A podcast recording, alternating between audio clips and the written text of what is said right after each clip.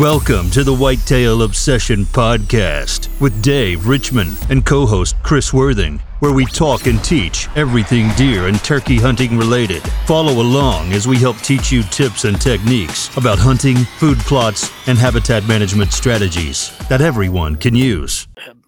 You done fooling around or what? You gonna do this or what? Welcome to podcast 26. Chris, is that correct? 26, right? I believe so. Did you know that I'm officially sponsored by First Lite? No. And they're sending me $7,000 worth of First Lite gear. Nice. I'm kidding. Oh. That's a lie. Son of a. I do like their gear, though. Okay. First Lite's pretty good stuff. I'll take some Second Lite. Second Lite? Yeah.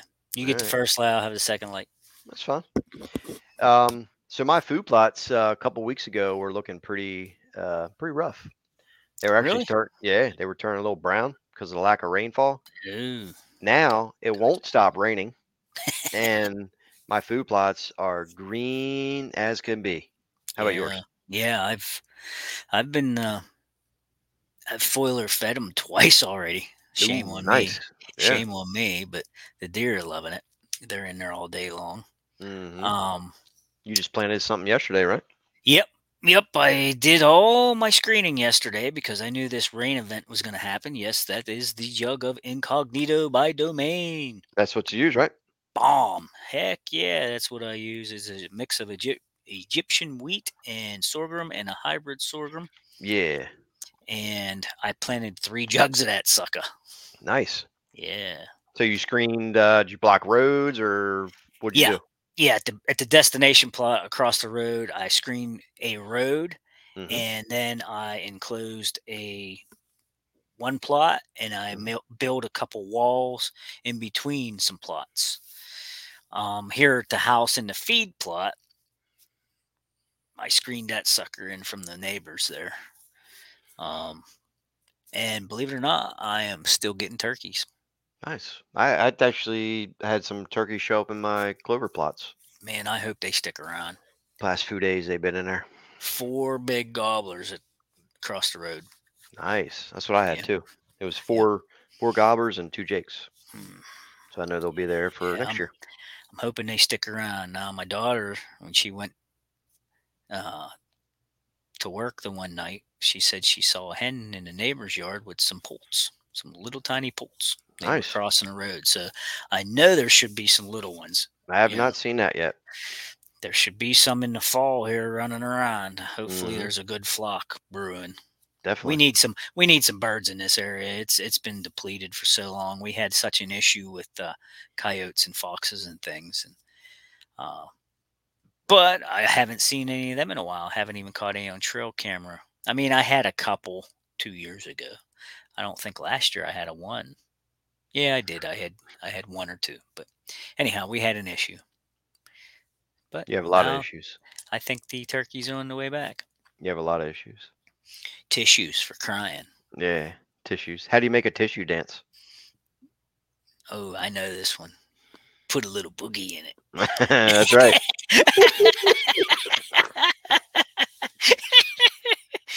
Oh, that was lame.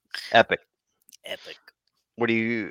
Never mind. I forgot the joke already. Anyway, I had some questions come in. Let's do it. And people want to know. They just. If somebody's leasing a brand new property or purchase, if you're one of the proud ones that can purchase a property these days, what are some first steps to take on setting that property up to better your deer hunt, increase the deer on your property, all that good stuff. So we briefly discussed this, guys, on just this topic, but we didn't tell each other like what our ideas are. So Chris has a couple ideas. I have a few things that I would do, and we'll just go back and forth. So I have no idea what you're going to say, and you have no idea what I'm going to say. Nope. And so, we'll probably help each other along the way. For sure. Because I know I didn't remember everything. Right. So you go first. So, okay. And also when you describe this, please describe how maybe it would be different from a small property to, say, a larger property, if you can? Because it would be a little different. Well, different, but more things. I'm thinking this way. What are you thinking? I'm thinking if you were going,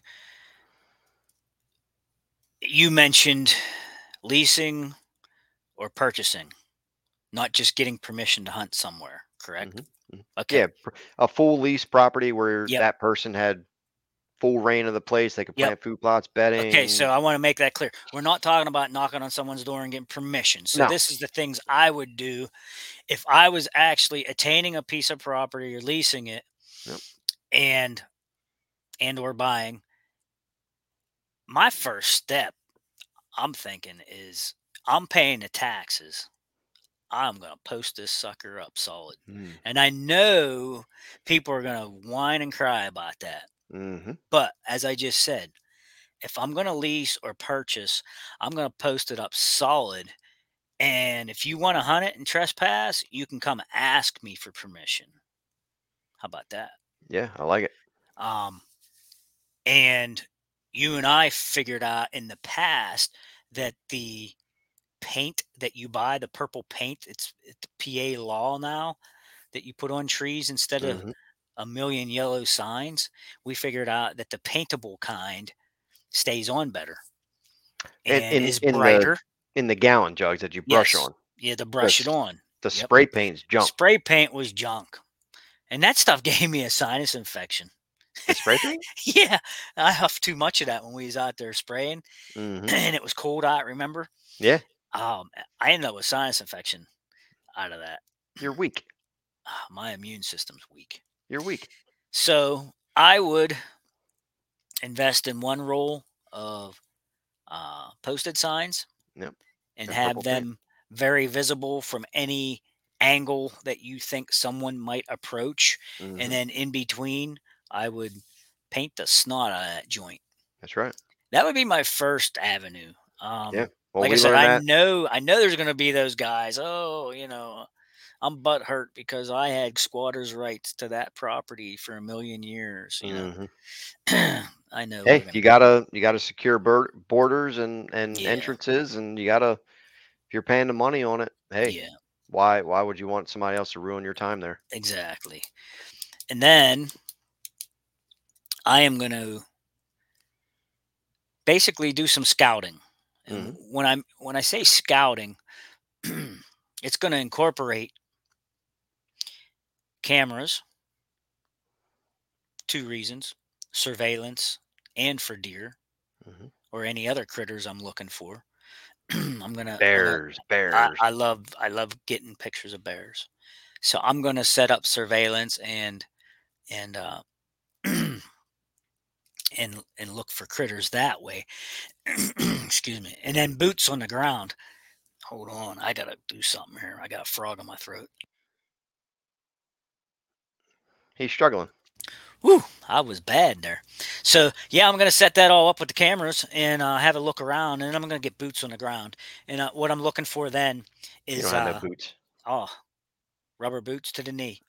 I am looking for obviously deer sign, old rub lines, scrape lines, travel corridors, bedding areas, openings in timber that may be future spots for a food plot. I might be looking for an area for a food plot. I would be looking for water sources. Now I'm struggling. That's the things I would get to first. Well, that's a lot of work. I mean, that is a lot of stuff, but we could break it down and talk about them individually later. Yeah. So after you give your input. Yeah. My input. So basically I would do it the same way that I do it when I do, when I go to a client's property for consulting is I like your point of posting the property. I always tell the clients to do that as well. Second thing is obviously I would do, like you said, boots on the ground. I would see where the deer are currently moving. I would follow the trails, see how they're maneuvering through your property. Then I would look at, okay, if the deer are moving in this certain area around the property, one, how can I manipulate that in order to hunt it with good entry and exit? Because you can always manipulate where the deer move. If I have to cut down trees, block the trails, make a new trail to make it easier for me to access the property for entry and exit routes. I'd kind of look at that and navigate that into where can I put food on one side of the property, however it lays out. But right, you want it to be to where, set that up to where you can enter and exit, get to your food plot, get around your stands, and then pull them either probably to one side or the other to your food. That way you can have distance between your bedding and food. That way you create natural travel corridors to catch that movement between the bedding and food. Mm-hmm. And then figure out how the heck do you hunt it? Right. Wind directions, entry and exit, access through a neighbor, making new roads. I did a lot of that with consulting, where they get skid steers and bulldozers in there to create, like a road or road system around their perimeter, so they can jump in, access the edges, and hunt. That's basically what I would do to start with. Mm-hmm. Like you said, check for water sources if there is any. If not, you can put some in. But basically, manipulate the property in order for you to be able to hunt it successfully without spooking deer. Mm-hmm. Okay, let's pose this question. Yeah, are you done? What do you got? You're done now. Okay. There you go. Okay, let's post this pose this question. What would you look for when you start your scouting? Like, break it down. Like, myself personally, I look for trees of nut. I look for especially white. I said it purposely in a way that I wouldn't get picked on again, because last time I said it and someone chewed us apart with some slander and slang. But yeah, I would look for white oak trees especially, and and see. Obviously, that's a preferred food, especially if you're not going to put in food plots. You really need to scour your land and find trees with hard mast, like the acorn. Mm-hmm. Yeah. What can you add to that? I would add to it is you can do a evaluation on your property and look at the food value that you currently have. Look at the browse. Is it 8 and down? Is it lip high? If it's lip high, then you may have to look at your forest canopy. Is it closed canopy forest where you're just not getting enough sunlight into the floor? And you have too many deer, per square mile. It may be in like a rural area or something, where you got a lot of houses, squeeze a lot of deer into small areas. If you're in like a kind of a big wooded area, with no ag around, then you're going to be lacking food because it's all closed canopy. So just kind of evaluate your deer herd. What you got. Yeah. And you said a key word there. You mentioned the word browse. Mm-hmm. Obviously, getting through the winter, the deer are going to hone in on the browse. Mm-hmm. Especially if you're not a food plotter, you need to really, like I said earlier, you need to really scour your woods and see what you have, and decipher if you have enough browse that the deer are able to reach. There's some areas in my neck of the woods here that the browse line is above their heads now. Yep. So yeah, it's they can't reach it. They've eliminated all that. So there's a lot of land around me that is not taken care of. It's like basically abandoned. You only see people go there when it's hunting season. So there's no improvements being done, and the deer just ravish it all year round. Yep. Until they come to my plots. But yeah, there's not a whole lot in the woods for them during the winter. Now, obviously, summertime, everything's green. So there's plenty in the summer. But yeah, you need to evaluate your browse for wintertime. Yep. Yeah, evaluate that. Good point. Another thing you could do too is add the trail cameras in and do a survey, kind of just see how many deer you have in there in that general area. Obviously, when you do improvements and stuff, you're going to attract more deer, so you're going to need more food. So you have to take that into consideration, but just physically look at the deer. Remember the old farm? Yeah. All the deer had rib showing. Mm-hmm. You know, if that rear end kind of sinks in behind the rib cage and you can see the ribs, the deer are just not packing on enough digestible proteins in order to stick that meat to the ribs and fill them out. So that would lead to lack of food. Mm-hmm. Is it too many deer per square mile? Is it, your properties, just lacking food, that the areas in general are lacking food? And if you have enough property and stuff, like, you can make a difference. Like, look at the farm. Like, we had 100 acres. Obviously, it was attached to many hundreds of acres, but we had 100 acres to work with, and we had a total of, what was there, 3 acres when we were done? Yeah, it was like 3.25 acres when we were done. That made a huge difference. Oh my gosh. It was like a magnet. Well, not only that, but it filled the deer out. Oh, for sure. It filled them. They gained body weight. The ribs went away. So you can make a difference. Now, if it's in an area where there's ag, your efforts are going to be limited because there's already a lot of food. Yeah. But if you're in an area where they're starving, lacking, they're not meeting the 4, 5, 6, 7, 8 pounds of food they need per day. They only may be getting 2 or 3 pounds for food, but you can make a difference. Mm-hmm. For sure. My neighbors love me for everything that I plant. Yeah. It helps. For sure. Now, I've heard comments from a couple of the neighbors. My father-in-law is deceased. He had a 20 acres there across the road. That's where I have my food plots, destination plots. It's actually my in-laws' property. Mm-hmm.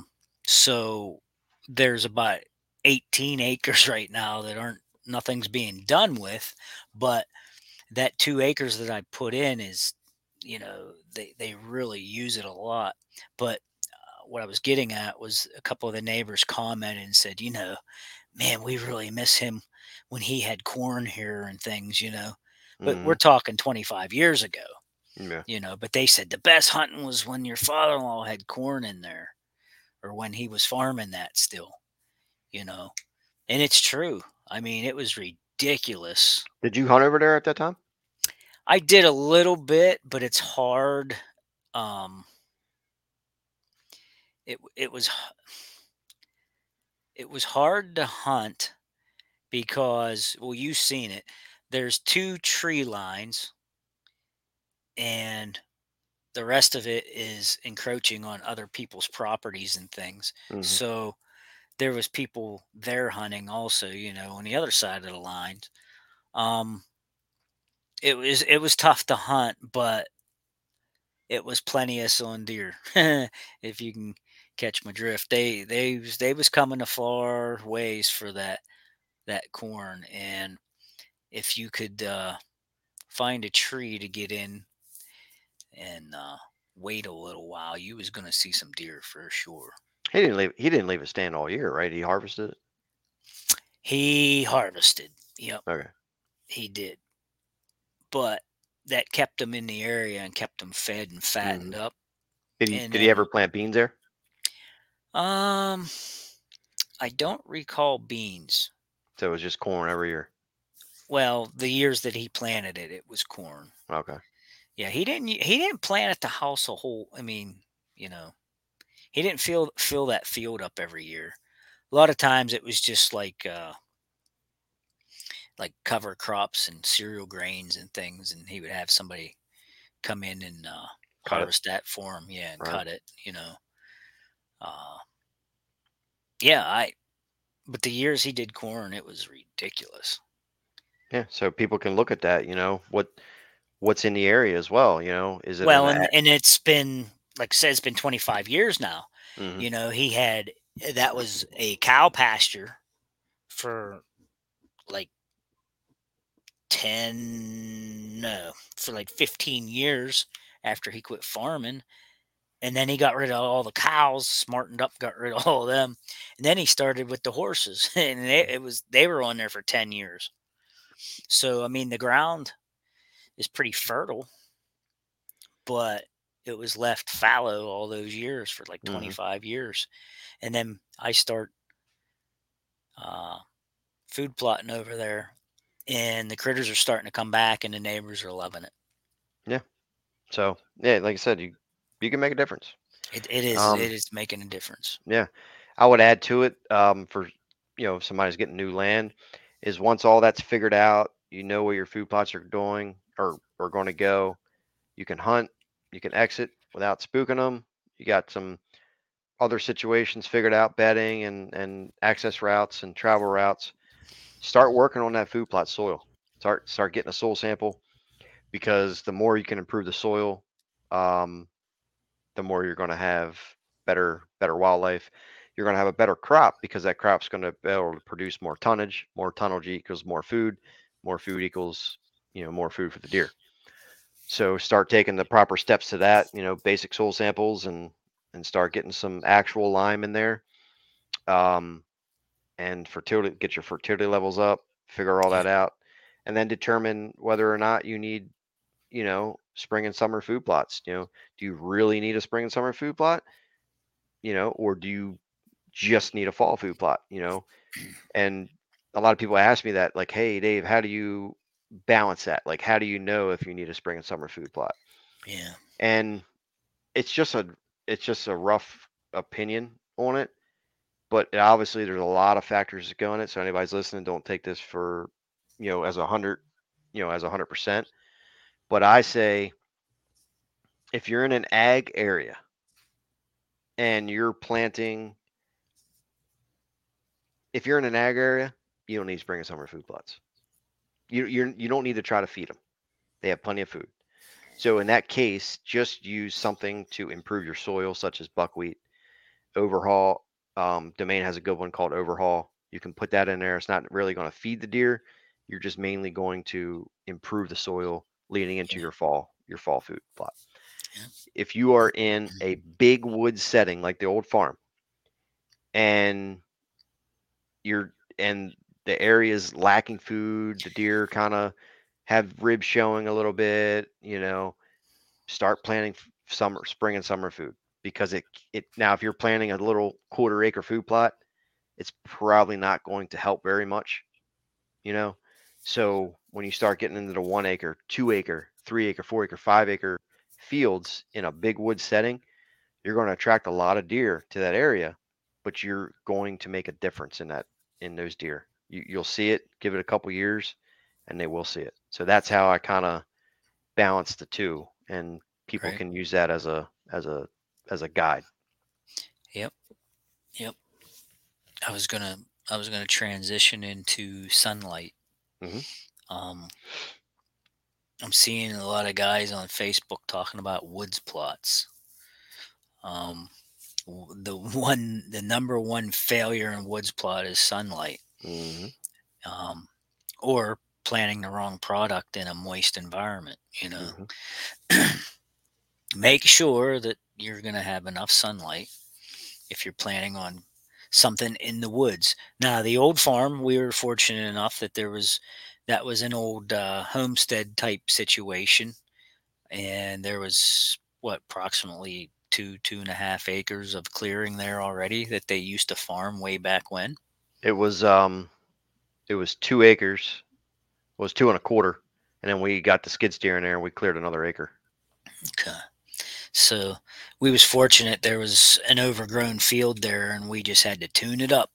Oh, we tuned it up. You know, and it just ridiculous. I mean, if you folks haven't been with us long, you need to scroll back through our videos and and look back about. Oh, you can go back as far as 4 years, you know, and come forward to 3 to 2 mm-hmm. and see the difference that was made. It was, it was magical. It was visual. It was literally visual. I mean, when we first started hunting it, the first couple hunts we had there, the deer were kind of small and scrawny. Mm-hmm. And then, year two, they got better. And then year three, we had some hog deer there. Well, not only that, but like you said, the visual of it. I mean, it was completely transformed. Yeah, you could see it as we progressed. I don't know how many. What do you figure you got? 700 videos out. I have like 670 total, but yeah. I would say there's probably 500 of them on. 500 of them on just that farm. Yeah. At least. Yeah. I have like 300. I got like 300, over 300 and some videos now, like 330 or something like that. So you probably got about what, 50? I probably got 100, 150 videos of that too. Yeah. So, if you go back and check out both our channels, you could see the progression through all the video footage. Yeah. Especially the hunts. When you actually see the critters standing in front of us and how many there is. And like I said, you go back 4 years, look how skinny they were, and go back, progress to 3 years, progress to 2 years. You could tell that the deer were healthier. Mm-hmm. Their coats were better. They had weight. The ribs weren't showing. They had weight around the hips and shoulders and broad chests and things. Mm-hmm. Yeah. It did make a difference. Well, anybody can do it. There's a lot of work that goes into it, and you don't have to do it all in 1 year. Oh, you're not going to do it in 1 year. You got to have, there's money involved, there's time and labor. Yeah. But there's a lot that goes into that. We spend a lot of time on soil health and foliar feeding and we planting stuff. We made sure everything was legit, and it makes a difference. And I just thought of this. There's one thing that we never did. What's that? We never put out a salt block. We never put out a mineral block. Mm-hmm. We sprayed foliar minerals and things like that. But, because everybody wanted to know, well, how'd you grow them big bucks? Well, everybody thinks the answer to that is, mineral sites and, things like that. We never did any of that. Nope.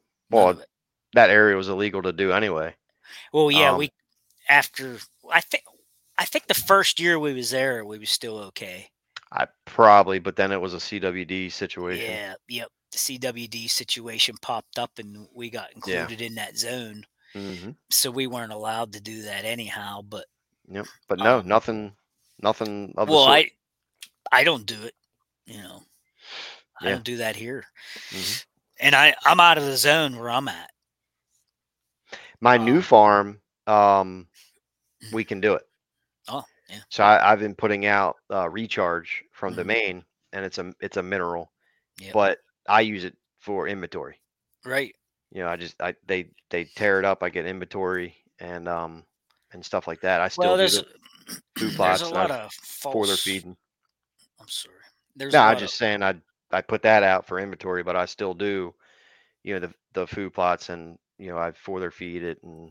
Yeah. All that stuff. Well, there's a lot of misconception out there, though. A lot of tricky advertising. You're gonna grow your bucks with this mineral. Yeah. Every little bit helps. Don't get me wrong. Mm-hmm. Well, the whole thing I think is like with the mineral that you dump on the ground.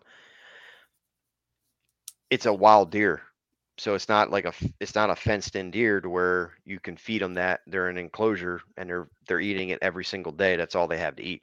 You're talking about putting it out in the wild and having a, So the limitations on it is very limited.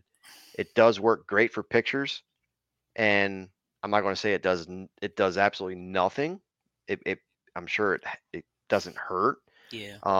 There's a lot of calcium in it. So. Right. Me personally, I'm using it for inventory. But you could, if you have plots involved and you have something high in protein that's just as good as growing the antlers as a mineral with calcium in it and salt. Food is always your number one. It's going to be the healthiest. Yeah. That's always the number one go-to. If you can increase the food value and the soil health, because the soil is what gives it to the deer. That's going to be your biggest advantage. And I'm just spitballing here as you're talking. I'm thinking of more and more stuff. When some company comes out with this feed or this blend, and they say this has 30% protein. Well, if your soil conditions are crap and your pH is low, your fertility's bad, you're not getting 30% out of that seed. Okay. Mm-hmm. What you put in is what you get out. Mm-hmm.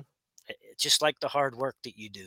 Yeah. If you're not putting in the work and putting in the right nutrition into the soil, you're not going to get the 30%.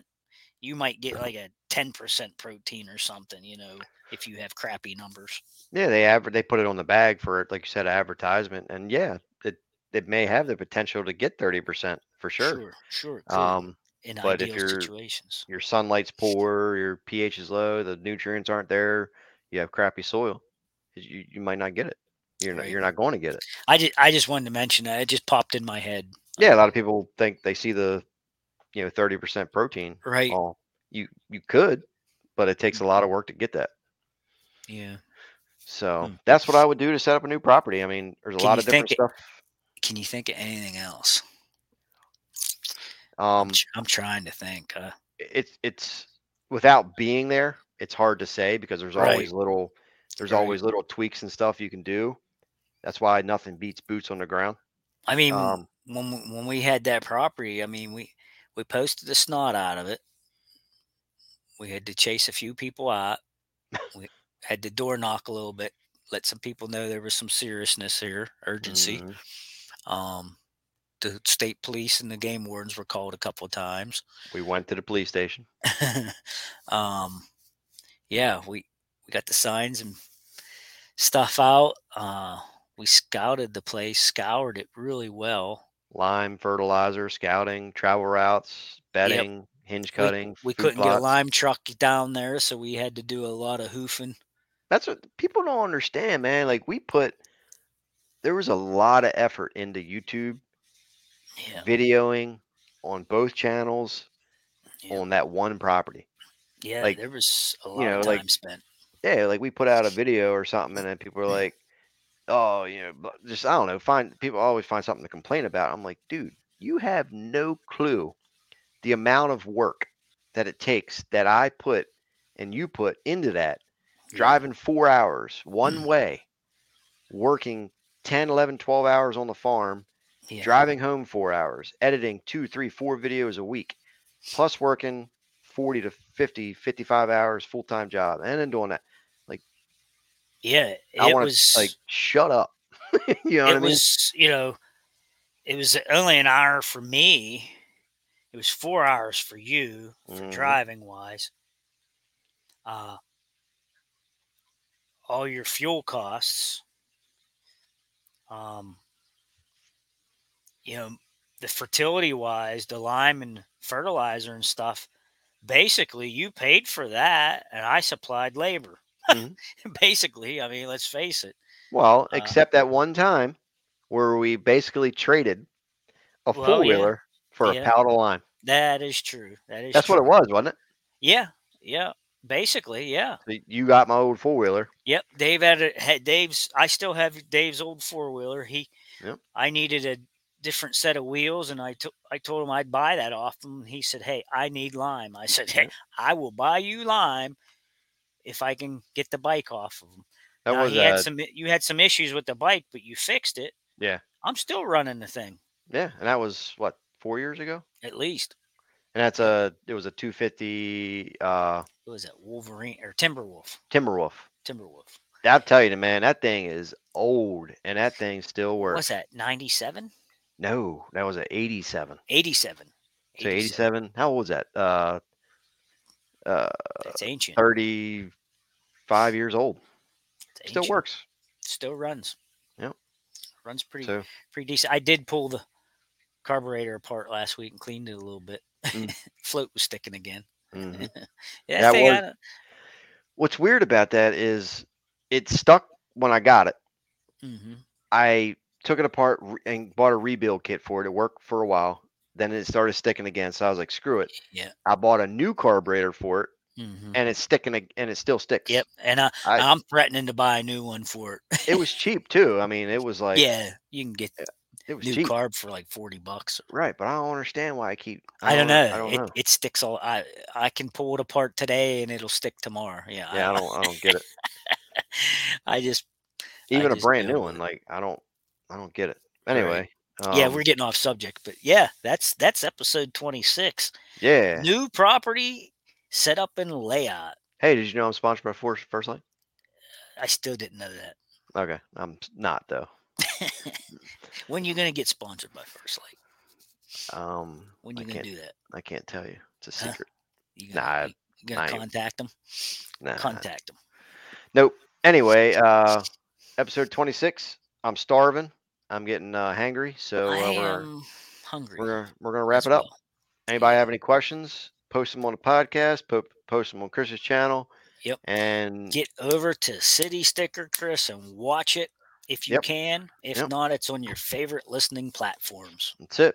Every platform. I guess we should announce what it's called, right? We haven't even said it for a long time. Yeah, it's the Whitetail Obsession Podcast. Correct. If you're watching on YouTube or whatever, you can find it on the platforms, Spotify, Apple, Google, whatever there is.